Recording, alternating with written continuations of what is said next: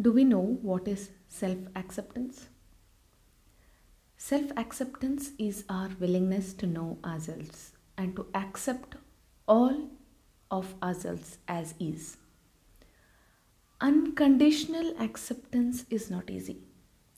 True acceptance means getting to a state of inner peace or complete lack of turmoil Self acceptance allows you to set a base, a starting point for your own image or self.